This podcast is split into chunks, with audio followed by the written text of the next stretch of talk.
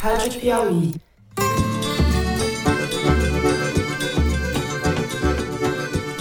Bom, chegou a hora de dizer adeus. Os últimos dias têm sido muito difíceis para nós todos, para nós três que fizemos o Foro de Teresina, a Thaís, o Zé e eu, para toda a equipe que acompanhou a gente esses anos todos, pessoas que também são autoras do programa, e difíceis para vocês, ouvintes queridos. Tudo que eu não gostaria de dizer e que nem passava pela minha cabeça até uma semana atrás, eu sou obrigado a dizer agora. O foro acabou. Este foro, pelo menos. Sem a Thaís e o Toledo, não tinha sentido, não haveria como continuar. A gente começou lá atrás, em maio de 2018. Foram até a semana passada 276 programas regulares, semanais, mais uns tantos programas especiais na cobertura ao vivo das eleições, nas lives que a gente fez para os nossos assinantes, nos festivais da Piauí. Nesses cinco anos e meio, a gente teve basicamente duas formações: a Malu, o Toledo e eu, a Thaís, o Toledo e eu, até agora. Eu me lembro no começo como foi difícil. Durante as gravações dos nossos pilotos, no estúdio da Rádio Batuta, no Instituto Moreira Salles, e eu nunca tinha entrado no estúdio para gravar, a gente gaguejava, suava, sofria.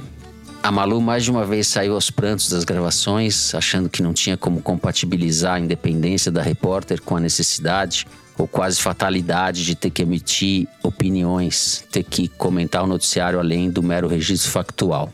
Aquilo que parecia um bicho de sete cabeças também para mim, que nunca gostei da minha voz e tinha as minhas crises narcísicas, aos poucos foi se transformando em momentos de satisfação e depois em momentos de alegria genuína.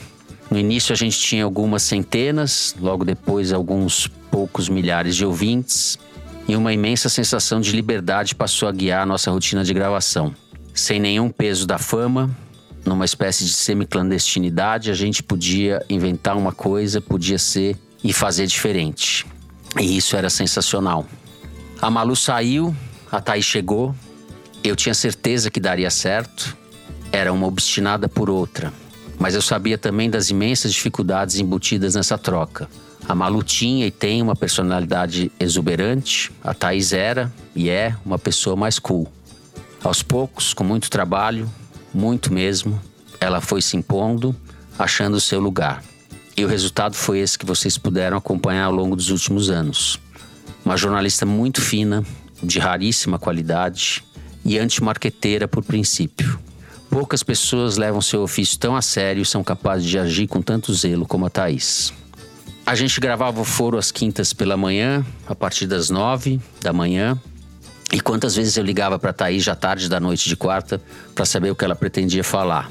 Isso me ajudava a fazer a escalada na abertura do programa.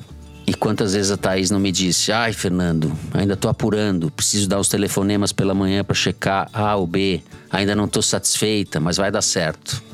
E dava. Teve sempre muito trabalho nessa brincadeira semanal. Nesse momento difícil, eu tenho alguns agradecimentos a fazer. Em primeiro lugar, ao João Moreira Salles, que criou a Piauí e foi o idealizador do foro. Mais do que isso, o João foi um grande incentivador do programa, que ele acompanhava de perto, fazendo comentários, apontando problemas, com enorme proveito para o resultado final. Comentários e críticas sempre depois de ouvir o programa já publicado, nunca antes, que fique bem claro. Vou agradecer também ao André Petri, que me substituiu na direção da revista no início de 2020 e sempre respaldou o programa, nos dando total liberdade. Obrigado, Mari Faria, nossa diretora. Obrigado, Evelyn Argenta, a nossa editora, que pegava uma massa bruta muitas vezes mal resolvida e transformava num programa com começo, meio e fim dentro dos limites de uma hora de duração. Obrigado à equipe da Piauí que participou do programa, que eu agradeço na pessoa do João Felipe Carvalho, nosso jovem e competente checador. Obrigado à equipe da Novelo, que eu agradeço na figura da Bárbara Rubira, que participou da gravação do nosso último programa.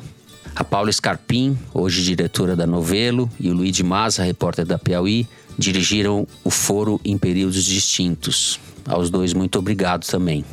Obrigado aos meus colegas Ana Clara Costa e Bernardo Esteves, que tantas vezes fizeram parte da bancada do foro.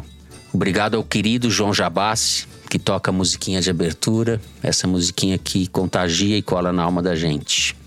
Obrigado, Vânia Salles e Beto Boreno, compositores da Trilha do Foro. Obrigado ao querido Fernando Carval, ilustrador do programa. E ao Dani Di, do estúdio Rastro Pop, que nos recebia sempre com café, bom humor e pão de queijo lá no Rio. Eu devo estar esquecendo alguém, peço desculpas. O que eu não posso e não vou esquecer é do carinho de vocês, nossos ouvintes. Vocês fizeram esse programa acontecer. A gente criou uma comunidade de forma espontânea, uma simbiose rara de se ver, que nos ajudou a atravessar esse pesadelo ao quadrado que foi a pandemia sob o governo perverso do inominável. Vocês sempre nos dizem que nós, a Thaís, o Toledo e eu, ajudamos vocês a atravessar o deserto, pois eu digo que foi o contrário. Vocês nos ajudaram a ver sentido no trabalho jornalístico em meio às trevas que se abateram sobre o país. Bom, a gente está chegando ao fim e existe nessas situações o costume de dizer que o último apaga a luz. Eu quero fazer diferente, quero acabar acendendo uma luz. No último dia 31 de outubro se completaram 121 anos do nascimento de Carlos Drummond de Andrade, que para mim é, foi e é o maior poeta brasileiro de qualquer tempo. Num livro chamado Claro Enigma, que é provavelmente o maior livro de poesia da literatura nacional, existe um poema chamado Memória.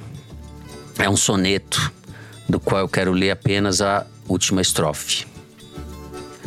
Mas as coisas findas, muito mais que lindas, essas ficarão.